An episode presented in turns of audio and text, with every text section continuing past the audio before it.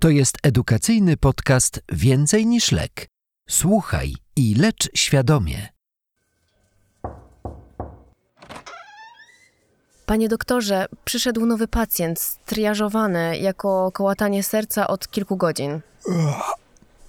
Podziwiam twój zapał, że zostajesz na te nocne dyżury. Dużo się na nich uczę. O, cieszę się. Dobra, to zrób proszę pacjentowi EKG, oznacz parametry, ciśnienie, saturację, a ja już idę. Jasne.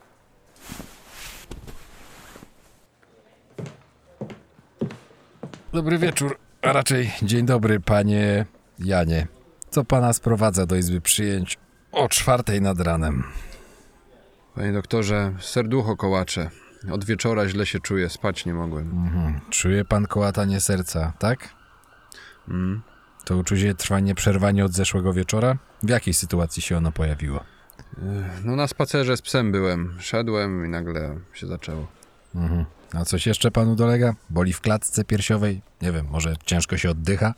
Nie no, tak ogólnie czuję się okej. Tylko to serducho, poza tym nic. Mhm. A ma pan może wrażenie, że szybciej się pan męczy?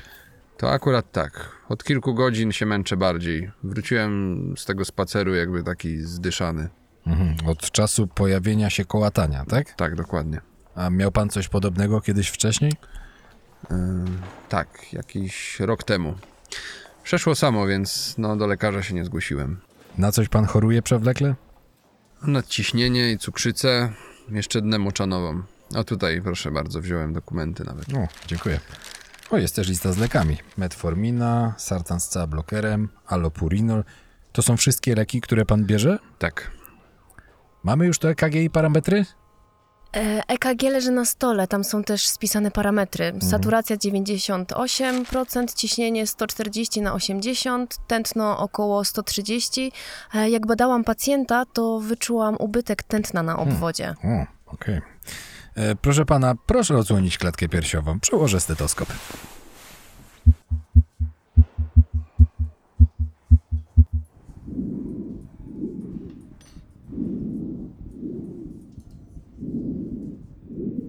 Proszę się teraz położyć.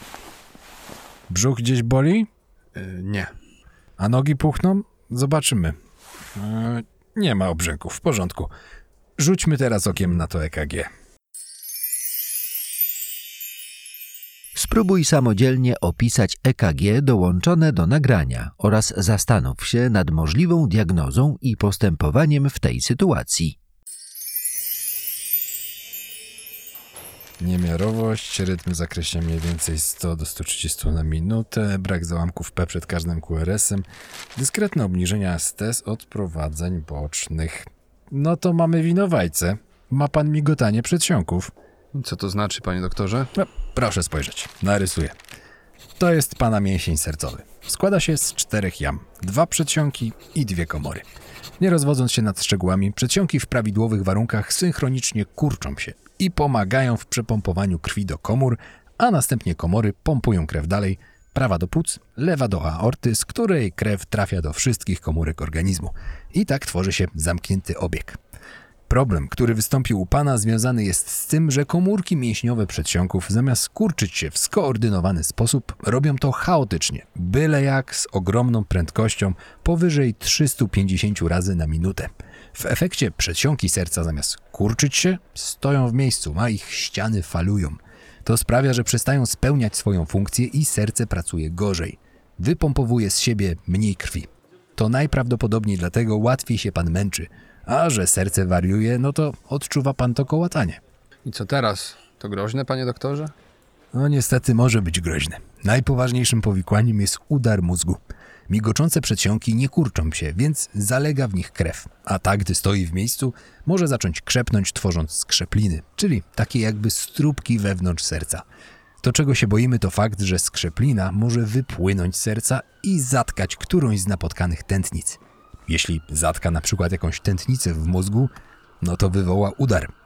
Jeśli popłynie do naczyń jelit lub nogi, to może spowodować tam ostre niedokrwienie. To, co możemy zrobić, żeby temu wszystkiemu zapobiec, to podać panu leki pospolicie nazywane rozrzedzającymi krew, które blokują krzepnięcie krwi i powstawanie skrzepliny. Mój ojciec coś takiego bierze. No widzi pan, to będzie mógł pan się z ojcem wymieniać doświadczeniami. Dobra, żarty na bok. Na razie nie ma powodu do paniki, pana stan jest stabilny. Pobierzemy krew do badań, poszukamy, czy nie ma jakiejś przyczyny tego migotania, na przykład zaburzeń elektrolitowych. A, i proszę mi powiedzieć, czy jest coś, co mogło wywołać ten napad? Y, Czasem może to być w nadmiernych ilościach alkohol, kofeina, a może była ostatnio jakaś zmiana leków. No napiłem się wczoraj e, wieczorem z żoną wina, nie powiem. A widzi pan, możliwe, że to była właśnie przyczyna. A teraz podamy leki, żeby trochę zwolnić czynność serca. Powinno pomóc z tym kołataniem. Jak będziemy mieli wyniki badań, to porozmawiamy sobie dalej. Dobrze.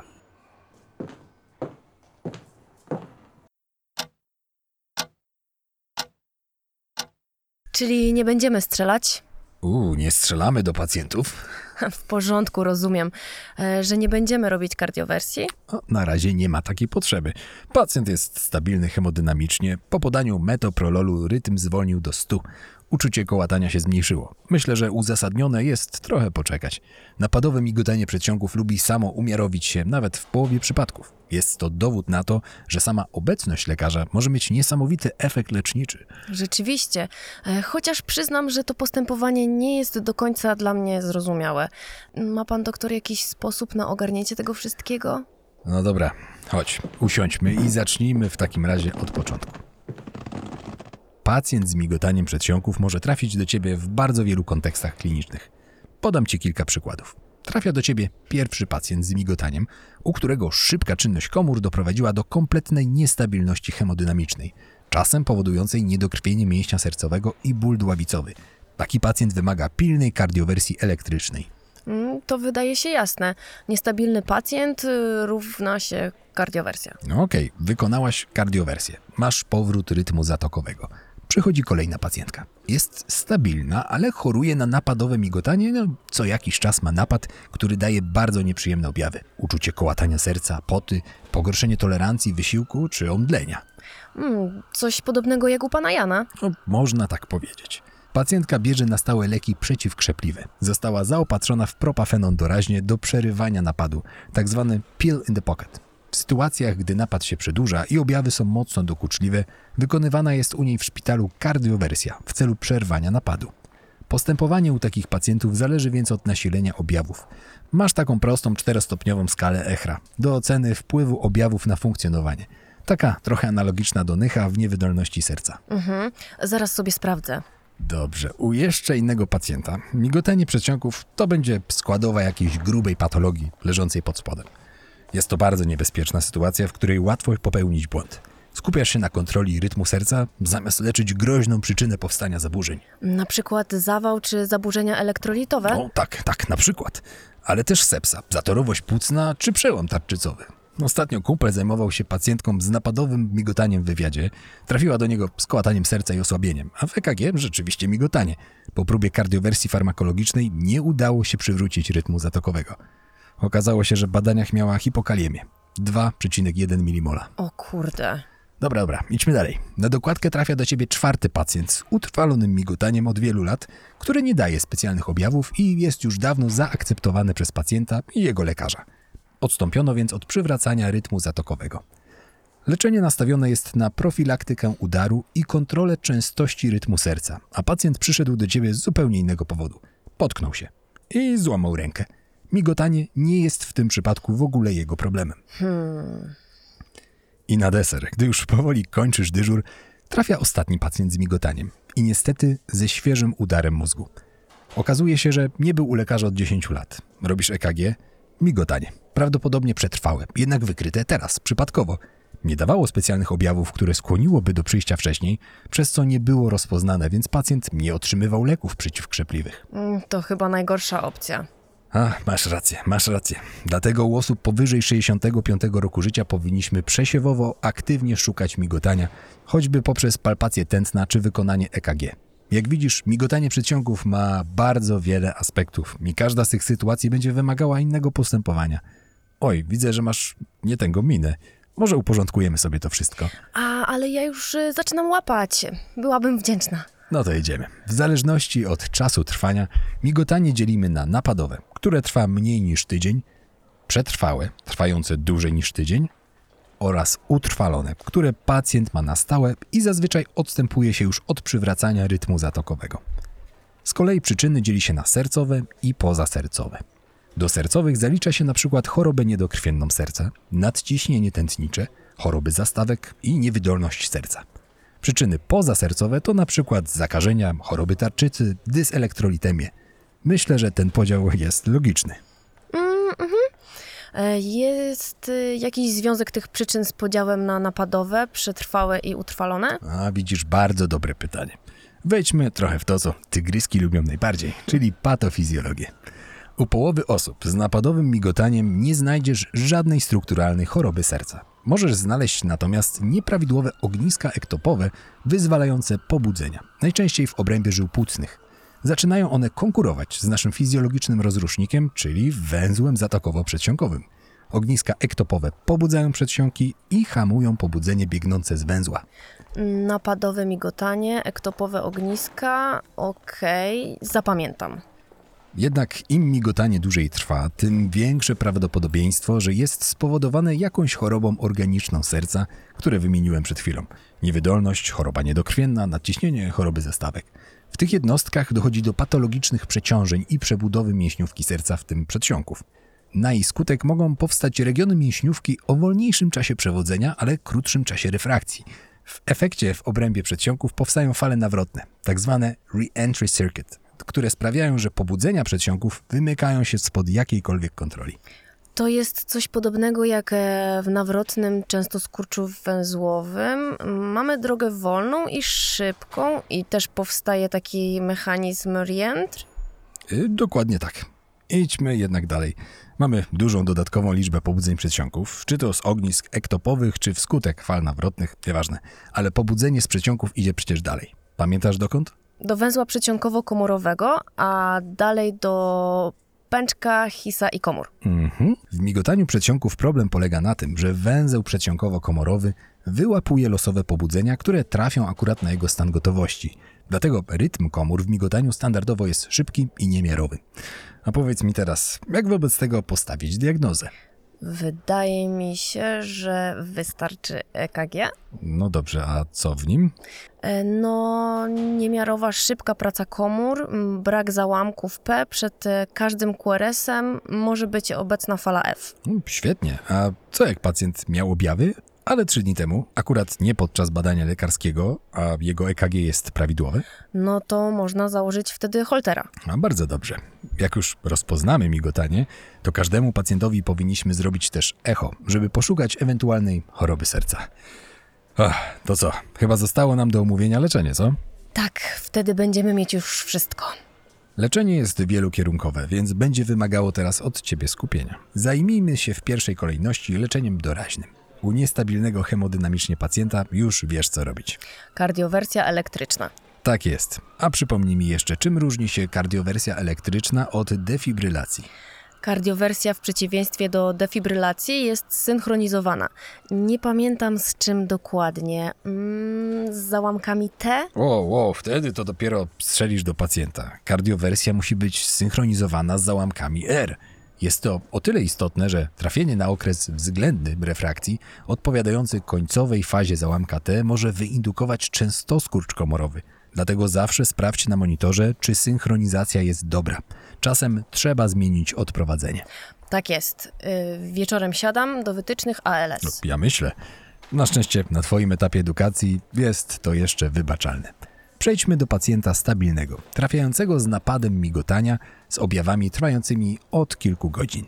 Wyrównujemy ewentualne zaburzenia elektrolitowe, sprawdzamy TSH, możemy trochę poczekać. Może samo przejdzie. A może. Przyjęliśmy więc strategię czekania na spontaniczne umiarowienie. Jednak napad się przedłuża, a objawy są nasilone.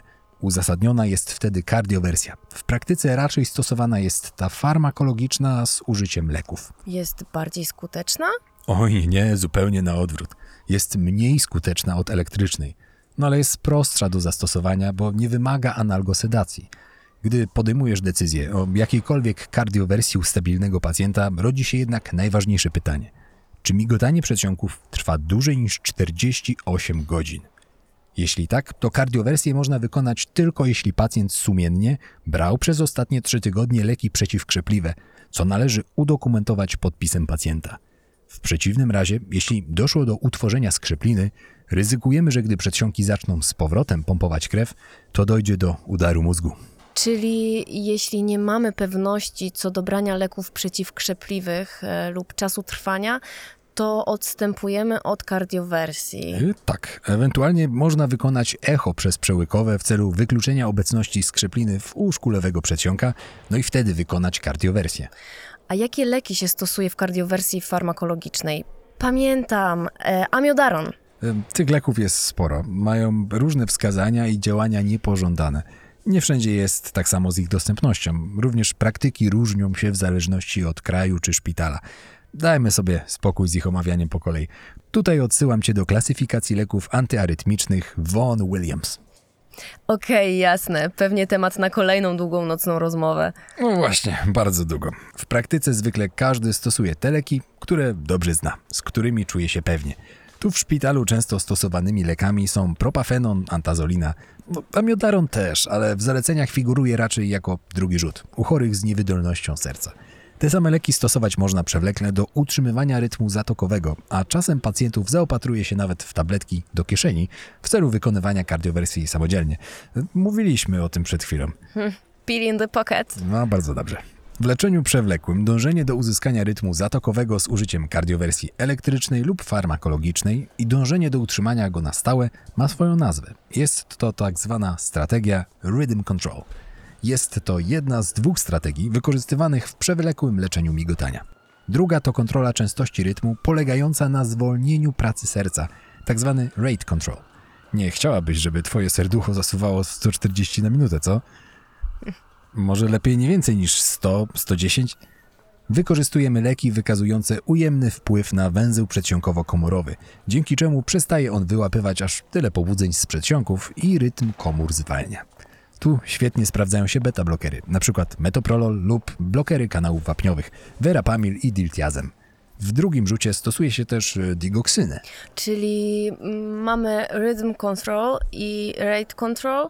Która strategia jest lepsza? No widzisz, nie wykazano przewagi żadnej z nich. Na obie nie ma na ten moment mocnych badań w kwestii redukcji ryzyka zgonu czy udaru u pacjentów bez niewydolności serca. Bardziej służą do ulżenia pacjentom w ich objawach. Nie należy ich traktować zamiennie, tylko jako leczenie uzupełniające się. Na przykład, jeśli podejmiesz starania o utrzymanie rytmu zatokowego, no to nadal stosuj leki kontrolujące częstotliwość rytmu komór, aby uchronić chorego przed wystąpieniem tachyarytmii w razie nawrotu. Strategia postępowania generalnie zależy od nasilenia objawów. U chorych w podeszłym wieku z napadowym migotaniem i niewielkimi objawami, np. 1 w skali ECHRA, zaleca się kontrolę częstotliwości rytmu, a jednocześnie uzyskanie rytmu zatokowego nie stanowi tak wysokiego priorytetu jak u młodszych pacjentów. W sumie logiczne. E, W końcu, skoro mają skąpe objawy, to i tak kontrolowanie rytmu zatokowego mija się z celem, bo nie wiemy, kiedy mają napady migotania, a kiedy nie. No, widzisz sama, że to proste. Natomiast u chorych z nasilonymi objawami, przykład 3-4 w skali ECHRA, oprócz kontroli częstości rytmu, będziemy dążyli do utrzymania rytmu zatokowego. U tych pacjentów objawy mocno ograniczają jakość życia. Opcją leczenia podpinającą się pod kontrolę rytmu, o której jeszcze należy wspomnieć, jest ablacja. Najczęściej polega ona na izolacji żył płucnych. Kojarzysz, w obrębie których mamy to nieprawidłowe ogniska ektopowe. Ach, już prawie to mamy, obiecuję. A właśnie, damy radę omówić jeszcze leczenie przeciwkrzepliwe? No dobra, damy, musimy wręcz. Jest to przecież najistotniejszy aspekt leczenia, ale musisz docenić, że jadę już na oparach. Y, Doceniam. Właśnie, każdego pacjenta z migotaniem przedsionków, obojętnie czy z napadowym, czy utrwalonym, powinnaś ocenić pod kątem ryzyka udaru. Najlepiej przebadaną skalą w tym celu jest Czats-Wask.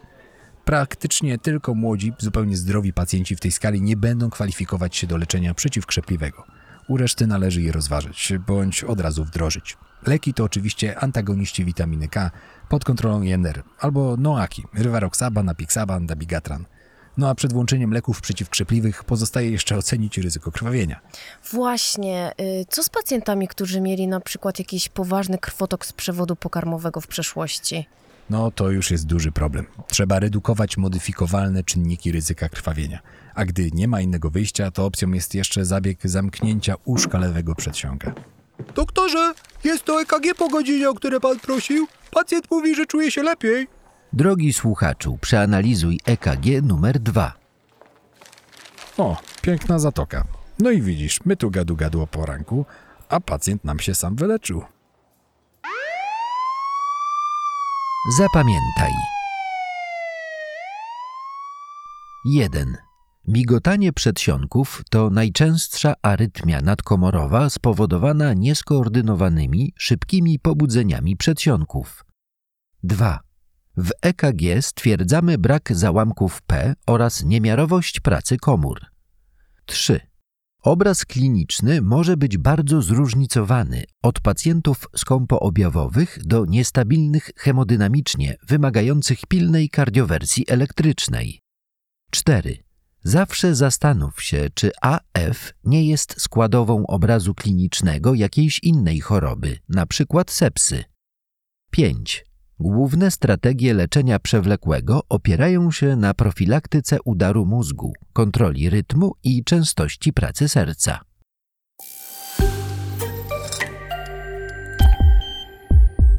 Więcej niż lek. Medyczny portal edukacyjny. Ucz się i lecz świadomie.